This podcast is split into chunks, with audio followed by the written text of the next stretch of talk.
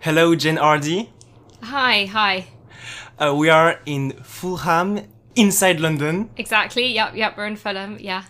So you are one of the finest, uh, as I can say, specialists regarding a very spe- special period. Yes, yeah. So I work as a specialist um, in 20th century British art, um, which means I work for an auction house. Um, and that means I basically cover um, paintings, uh, works on paper, and sculpture from 1900 to the present day. Um, so uh, everything from sort of William Nicholson and Sickert at the turn of the century. Um, through to the pre and post war period, up to uh, contemporary artists like Grayson Perry and Frank Auerbach. So your domain is what I can call a niche, which means that this is kind of a small domain. Yes, yeah, definitely. It's um it's it is quite a kind of small domain in that it's just spanning a century, but um it really is a very, very rich one. Um I personally love it because I think there's just so much breadth in this one century. You know, you go from really quite traditional pieces such as William Nicholson, who I mentioned earlier, who's really traditional painting style, um, and often um, was commissioned to do many society portraits. So we're really seeing kind of, you know, society art at its best. Um, elegant society portraits that have been commissioned to show the status or wealth or the family of a particular sitter. Um, but, you know, going from that, you know, you come into abstraction in the 1950s and 60s. You have the St. Ives group. Um, you move through to the geometry of fear and those sculptures from the post war period. Uh, then, you know, you travel all the way up through optical art to, um, sort of more figural pieces, for example, by Auerbach or Kossoff. Um, and you really have the full span, I think, of, you know, really decent chunk of art history within 100 years. Um, and that's why I think it's such an exciting sort of area to work in. And in this uh, 100 uh, years, you see, Jen, a lot of contrast between a lot of pieces.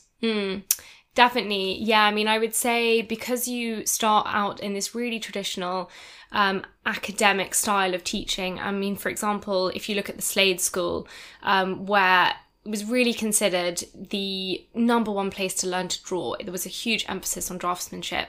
Um, you have the first crisis of brilliance for people like Orpen um, around the turn of the century, and then just a few years later, you get what Henry Tonks, who was one of the teachers there, terms the second crisis of brilliance. And there you have Nevinson, Carrington. Um, Mark Gertler, Stanley Spencer, this incredibly talented, concentrated group of people. Um, and from, you know, that really academic grounding with, you know, draftsmanship at its very core, it was very strict there. You know, there was, um, you know, you'd only um, start off, for example, drawing from um, uh, antique models and casts, then you would be allowed to progress onto the life models. Um, but it was very strict and rigorous. And I think, you know, starting from that beginning, you know, you travel all the way through this amazing kind of era um, when artists, you know, really start to deconstruct the medium. You know, you move away from representation and the um, shows of the 50s abstract expressionists were brought over from America really just turn the London art world upside down. You have Rothko going to visit Cornwall. You have, um, you know, these artists seeing these enormous um, canvases and they're, they're seeing how America just does something on a massive scale. Um, for example, you have Richard Smith who goes over to America and is just astounded because he says, you know, everything was bigger over there. The paint tubes, the uh, the studios, the canvases, everything was enormous. Um, and I think there is so much richness and diversity in this 100 year span. And you are talking uh, also about the context, the history that have uh, that have uh, that took this century. Absolutely. I mean, you have two world wars, which were so important for Britain, you know, and the art that came out of that was incredibly powerful. You have, for example, Nevinson in the First World War, who is kind of melding man and machine. You know, he's fighting in the trenches and he is just so, um, he, um, oh, actually, no, I'm not sure who was actually fighting, but um, I think he worked as an ambulance driver. Um, but that really informs what he um, sees. You know, he's just struck by the inhumanity of man and you get these incredibly powerful pieces and then of course you have the second world war and the sheer kind of you know fact of almost an unbelievable atrocity, you know, the Holocaust. Um, and then after that, of course, you have this sort of um, almost it feels like a void. You know, how can artists fill that? You have Giacometti doing his, you know, incredibly long, elongated, attenuated figures who are striding purposely forward, but they are, you know, reduced to matchsticks, really. You know, obviously cast in bronze, but they are long and thin and they are just striding through what feels kind of a post apocalyptic landscape. Um, and in Britain, of course, you have um, the sculptors that emerged out of that. So, for example, Reg Butler. Bernard Meadows, um, Lynn Chadwick, and they all go and exhibit at the 1952 Venice Biennale. And Herbert Read ter- coins this amazing term of the, the geometry of fear. And it really is, you know, these figures are jagged and um, sort of, you know, they're mashed up. They are not these beautiful kind of academic things that we would have seen at the turn of the century. They are really, you know, beings that are made by people who are trying to make sense of this very difficult landscape in a world that has really been sort of turned upside down. So the world has been turned upside upside down, as you said, during mm. uh, the last century, in the twentieth mm. century. Yeah. And you, you know all these things, but what is your background? You are from Edinburgh. I am from Edinburgh, yes. So um, I went, uh, I studied art at school um, alongside history and English and a few other things. Uh, I then went to St Andrews University, which is Wills and Kate fame. Um, and I originally went to study history and English, but um, the art history course there was just so fantastic. The professors were so passionate about their courses um, that I ended up switching. Um, my parents did tell me I would never get a job doing just art history, but uh, thankfully that hasn't proved to be the case. Um, and yeah, I really enjoyed it, and I really focused there on getting a breadth of um, experience as opposed to just narrowing down into one specialism. Um, so when I was there, I studied um, the art of Byzantium, um, classicism, um, photography, uh, Russian art, um, American modernism, um, and I also did my uh, dissertation on contemporary photography. So you just you followed your path and your dreams. So the goal for you was to maybe create an environment that was mm-hmm. uh, inspiring for you yeah, I mean, I think in a way, looking back, when you're younger, you don't really know what you're doing most of the time. Um, especially when you go to university, you don't have your whole life set out. I certainly never thought this is what I would end up doing. Um, but I think I always followed, you know, my parents' advice, which is really kind of do what you're passionate about, even if they weren't always, you know, uh, 100% you know, supportive of the art history thing, uh, thinking that it really wasn't the most uh, academically rigorous um, course, which I have to say I disagree with. Um, but yeah, I think the kind of the notion of doing what you really love and you believe in and what feels right, I think is so important because so many people do, you know, degrees that only lead to quite mercenary jobs. And while, of course, you know, that's great for them, I think often, you know, many people don't really enjoy that. Um, so I would really say that, you know, I think that doing what you're passionate about really pays dividends in other ways, even if, you know, perhaps your bank balance isn't the healthiest um, compared to other people. This is so true, Jen. You are mm telling us that yeah. uh, um, you are very useful by by doing what you really really want. I think so. I mean, I I feel as well. You know, enjoyment is so important in your job. You know, they always say, "Do a job you love, and you'll never work a day in your life," yes, which. I do think is true. I mean, I'm not going to say that I have not worked hard because it is a hard, you know, it's a demanding job at times, but I definitely think that you know there is so much truth in that. So Jane, did you move in London because you see in London a great genius because you are from Scotland? So when did you make this move? well, um, I mean, Scotland certainly has lots of its own, you know, amazing museums, galleries, you know, a really rich cultural tradition. Um, for example, Edinburgh has the festival and the Fringe every year, which is just, you know, an incredible arts festival. And, you know, Scotland's history is so rich and the traditions are amazing and I definitely, you know, if you haven't been to Scotland, I would absolutely recommend it. Everyone is very friendly and um, they'll make you do a dance called a ceilidh, which is absolutely hilarious and you'll have the best time ever. Um, so, you know, it's not that I don't love Scotland, but really the you know, London is such a great centre for the art world. Um, and there are opportunities down here which you wouldn't necessarily find up there, um, especially, for example, for the um, niche that I work in. Um, although you can be a specialist up in Scotland, um, it would mostly be either in Scottish art or um, in, for example, whiskey or things that are really sold mostly in Scotland. So to be a modern British specialist is really kind of unique to London. Um, and yeah, so that's why I'm here basically. Obviously, my parents have been a huge influence on me, and you know, they really do work in what they believe in. They run a music publishing business together, um, and it's very much kind of a passion of theirs. Um, they have a sort of really rich catalogue of pieces that they've um, published. Um, and I would say, you know, both at school and at university, I was really lucky to have amazing teachers. You know, I had a particularly great art teacher at school who was really, you know, I think probably the most influential person on me when I was at school. Um, and you know university i had a wealth of really great professors so yeah and I feel that in this century, in this century, the the twentieth and first century, mm -hmm. there is the rise of, of the internet, and people yeah. can share their work. Mm. Um, how do you feel about uh, this?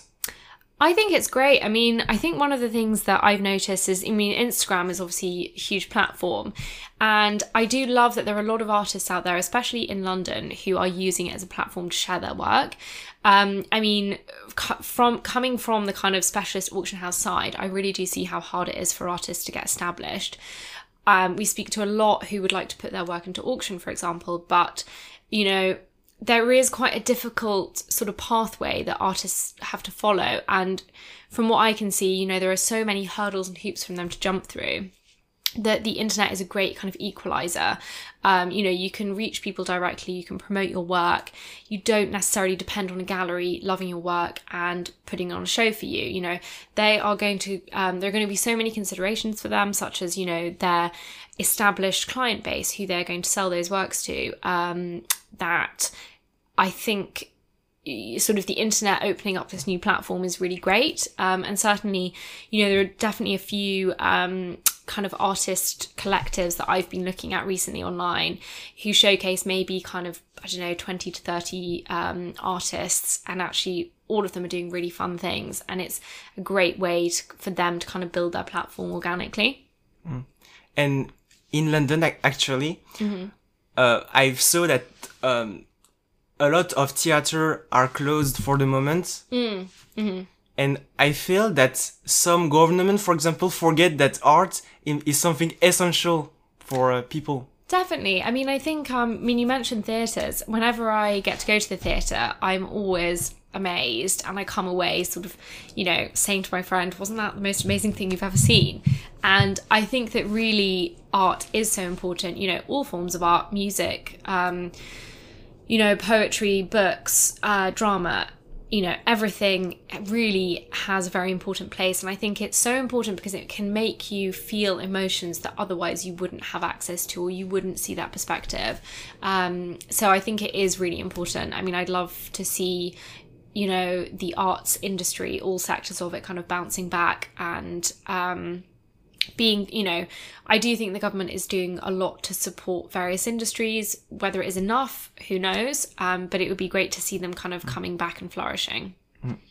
And uh, to come back to the 20th century, mm-hmm. you have two example, two men that you really uh, mm. idolize. We have Peter Lanyon. Yes, yeah. So Peter Lanyon um, is one of my absolute favourite artists.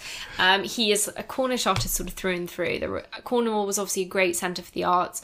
Um, from, I mean, well, really before around 1900 onwards, you had the Newlyn um, painters who were down there, and then my, in my period, um, you have it's all sort of really starts off with Alfred Wallis, who is a retired mariner who's painting on scraps of cardboard and anything he can find uh, down in St Ives. And Christopher Wood and Ben Nicholson happen upon him. And this is sort of one of those sort of magical, mythical art world laws.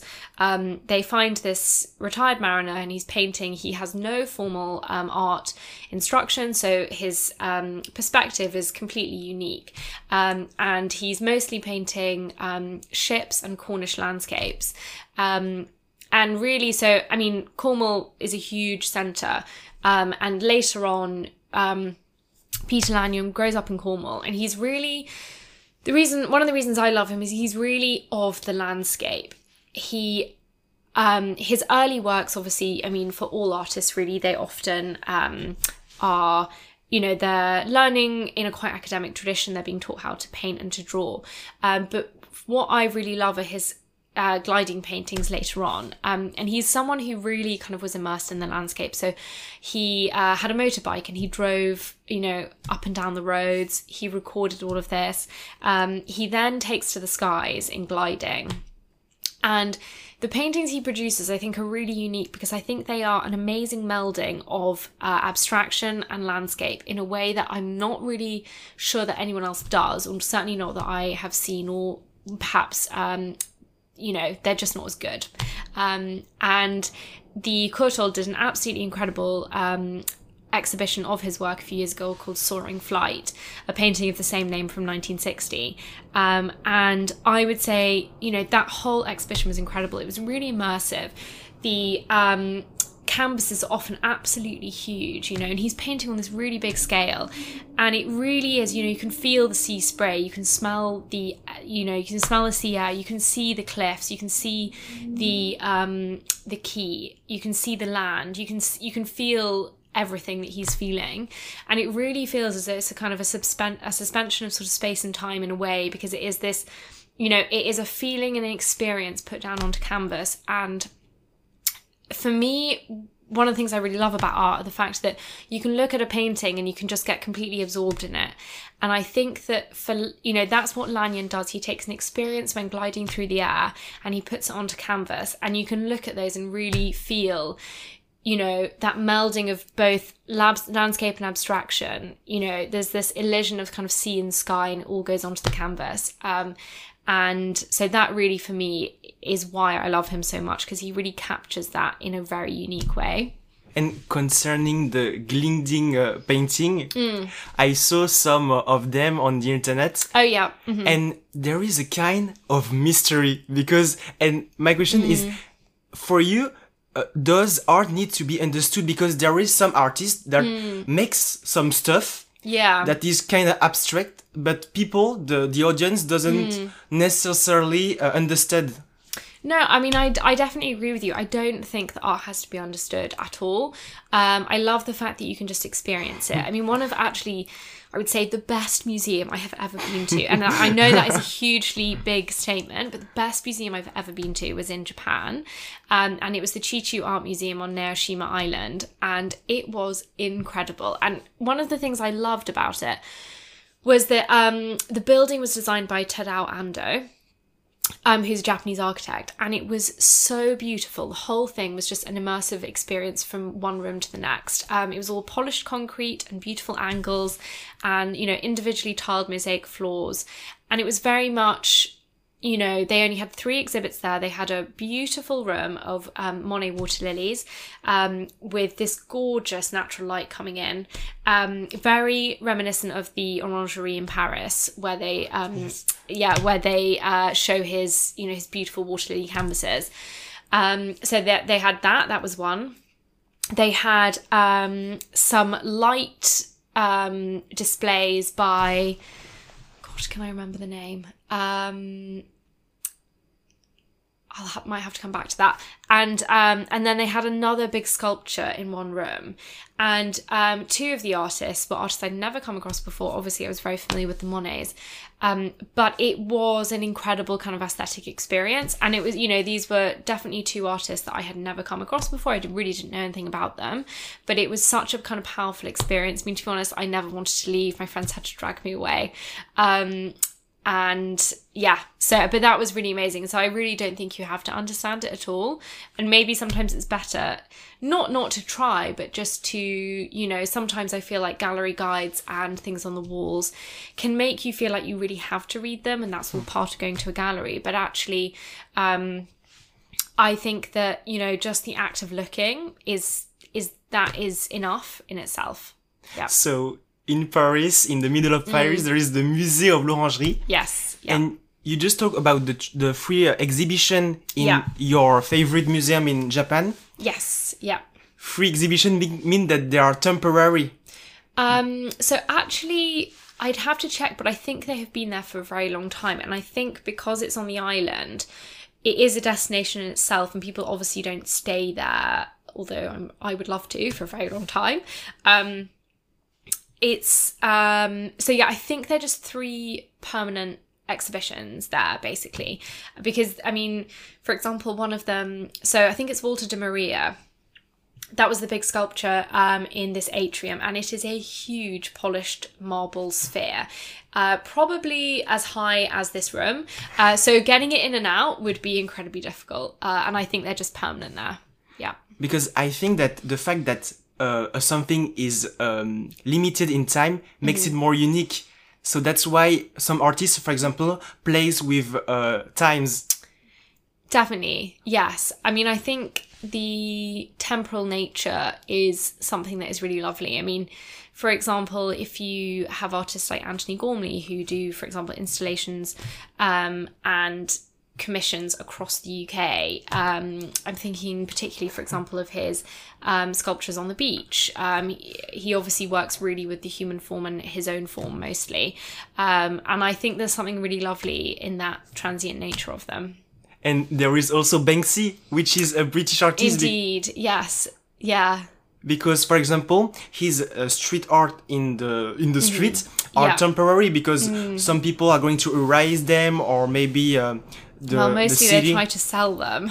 Uh, they're going so- to cut the the wall. well, yeah, they chisel them off, and then you know you'll find them being offered somewhere. It's all, I don't know. I mean, it's he is a fascinating artist. I love the way he works. Um, you know, he has such cachet nowadays. Um, and you know, I can totally see why people love him so much. Um, he's really recognizable, and you know, I think people love the fact that he's, you know, this slightly anarchic figure who doesn't really care, you know, what the establishment thinks. He'll just pop up overnight and do his um, his own work, and I think that's really amazing. because he doesn't sh- show his face, so it can be Exactly. everyone. Definitely, Hmm. yeah. Concerning the arts, Mm-hmm. even if it's a totally subjective uh, Mm-hmm. topics, do you think that art do- does automatically improve uh, with time? Um, when you say improve, do you mean um, the price going up, or do you mean the actual uh, understanding or of the artwork? I mean the technique and the quality of um, of the pieces. That is a very good question. Um, I mean, it's so hard. Obviously, you have this huge kind of canon of, you know, all of art history. I mean, I don't know. Do you find better draftsmen than Da Vinci or Michelangelo or better sculptors than Michelangelo? You know, I'm not sure if you do, but I think that the continuum is so rich and so interesting that I think, you know, so many artists are putting their own spin onto things.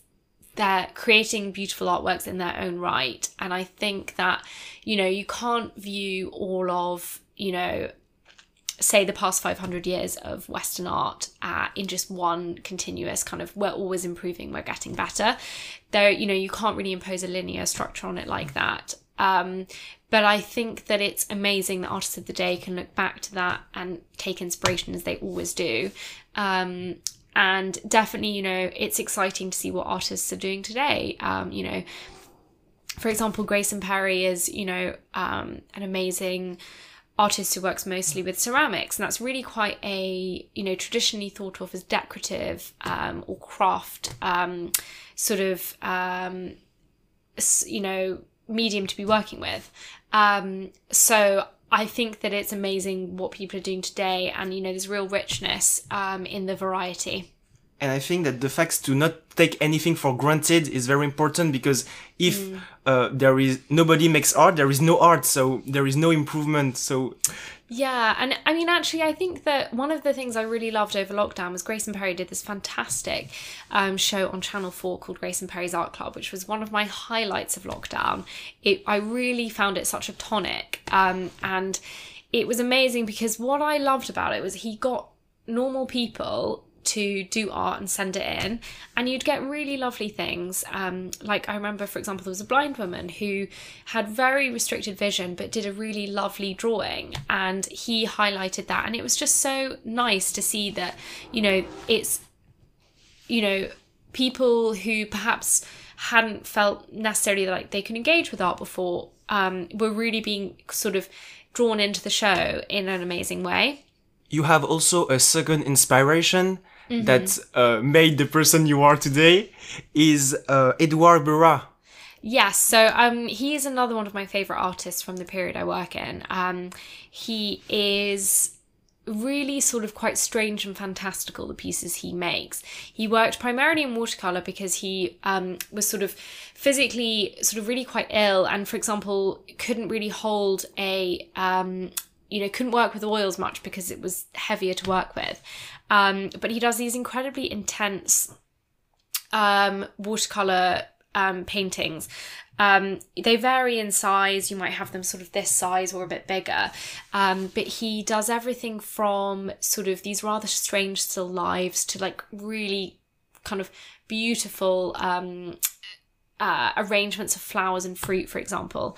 Um, he went to Harlem in around the 1930s and he does these incredible um, images of Harlem nightlife. And, you know, he loved to be, um, you know, reveling in this kind of slightly seedy underside of um, popular culture at the time. And there's a real edge to a lot of his paintings um, that I think would surprise people. I mean, he clearly had an incredibly fertile imagination, um, and his paintings really attest to that. And I think, um, you know, so many of the characters in his pieces are quite strange and wonderful. And then later on in his career, he moves to painting these really beautiful um, uh, landscapes of the English countryside. And often it's a commentary on how that landscape is being eroded or damaged. Um, but they are in themselves beautiful, quite tranquil, but sometimes quite disturbing pieces as well. Um, and he's really someone that I think you know, outside the mainstream, the big names of modern British art, you might not necessarily have heard of. I mean, he commands really great prices at auction, but um, he is really someone I think, you know, should be wider known. Um, yeah. So, as you said, some pieces of art can be damaged and they can be lost or it can be take away. Mm. Yeah. So, uh, now today we have digital and Mm-hmm. paintings. Yes, yeah. So yeah, I mean, for example, David Hockney does a lot of drawings on his iPad, um, which have you know lovely quality in themselves. I mean, for me, I think there is something still so lovely about the physical artwork. Um, you know, often I think in this digital age, you never really see something until you see it in the flesh. Um, and, you know, paintings can have a power in the flesh that you just can't get on a screen. Um, so, whilst I think it's great that artists experiment and work with these new mediums, I mean, speaking as a 20th century British art specialist, you know, I am slightly biased, but I do love, you know, the more, the slightly more traditional, um, as opposed to the sort of very contemporary. um, Yes, yeah. You're focused on the 20th century. So back then there were no tablets. iPads, exactly. Yeah, I mean, it's really interesting because, for example, David Hockney has always been at the forefront of technology um, and kind of innovating as an artist. And for example, he used to fax artworks. You know, he'd used to fax them from one studio to another. And, you know, he was really playing with this new medium. You know, most people wouldn't have thought that a fax machine was something you could do art with, but he did. And I think there was one exhibition in which he faxed an entire series of something like 72 drawings from one location to another. And I mean, isn't that amazing? It's just so innovative. Before uh, this uh, worldwide lockdown, you used Mm. to go to see exhibition. Yes, yep. Uh, yeah, I mean, I am a prolific museum goer, and I've been, whenever I go, to any city, I try and go and see basically every single exhibition possible. I think when I went to New York a couple of years ago, I managed to fit in eight exhibitions or museums in about 10 days, which is quite a lot, but it was really good. Um, and there are a few things, I mean, lots of things in London that I've seen recently, which I loved. Um, one thing that I would really recommend for anyone visiting London is the Tate's permanent exhibition. So Tate Britain, um, as opposed to Tate Modern, um, they have an amazing um, 500 years of British art, um, and it covers everything from the Cholmondeley twins um, to Constable to op art to very contemporary pieces, and I think that it is really kind of one of those gems. I mean, I think most people in London while they will go and see exhibitions, um, they don't always necessarily go to the permanent exhibitions you know people my friends might say oh i've you know they've been to lots of exhibitions but they've never actually been to the national gallery mm. um, which is a gem in itself of course um, and I think sometimes, you know, we have this ever revolving number of wonderful exhibitions in London that are put on by, you know, these incredible institutions that we have here. But I think also the permanent exhibitions sometimes, you know, for all the glitter and fanfare of the other ones, sometimes get overlooked. So the Tate um, Britain's walkthrough of British art, I think, is really fantastic, really well curated, and gives you an amazing survey of how things have changed um, in the past 500 years. Um, and there was another exhibition that I've seen, um, I think it was maybe a year or a couple of years ago, which really I thought was incredible. Again, at Tate Britain, there is a theme here. I think it's a fantastic um, gallery. Um, did an incredible um, exhibition of the paintings of Edward Burne Jones, paintings and drawings. And he um, was a Victorian artist and just incredibly talented and it was really a stunning exhibition. Um, we had everything from his early pen and ink drawings that are so meticulous and detailed. Um, he was really kind of um, inspired by um, sort of myths and legends and things like that. So you see lots of classical um, characters in his paintings. Um, and one of my favorite pieces was um, the Briar Rose um, series, and they had them all in one room. I think there were four panels, really long, I mean, several meters each, and it was all about um, the sort of Briar Rose series was all based around Sleeping Beauty uh, locked in the um, castle as all of the roses grew around it. And it was absolutely incredible. They had the text um, sort of in gold underneath the paintings, and it was really just spellbinding. I could have stayed in there for hours. Um, so that was sort of one of the best I've seen recently. And Jen, have you seen an exposition in London in which there is um, uh, uh, photos of uh, school classes on the wall and it, it's very impressive. We can see all the the classes of uh, london. Oh i don't think i've seen that. Where where was that? I don't remember the okay. name. It was back in february. February. I don't think i did actually. No but i'll have to look it up.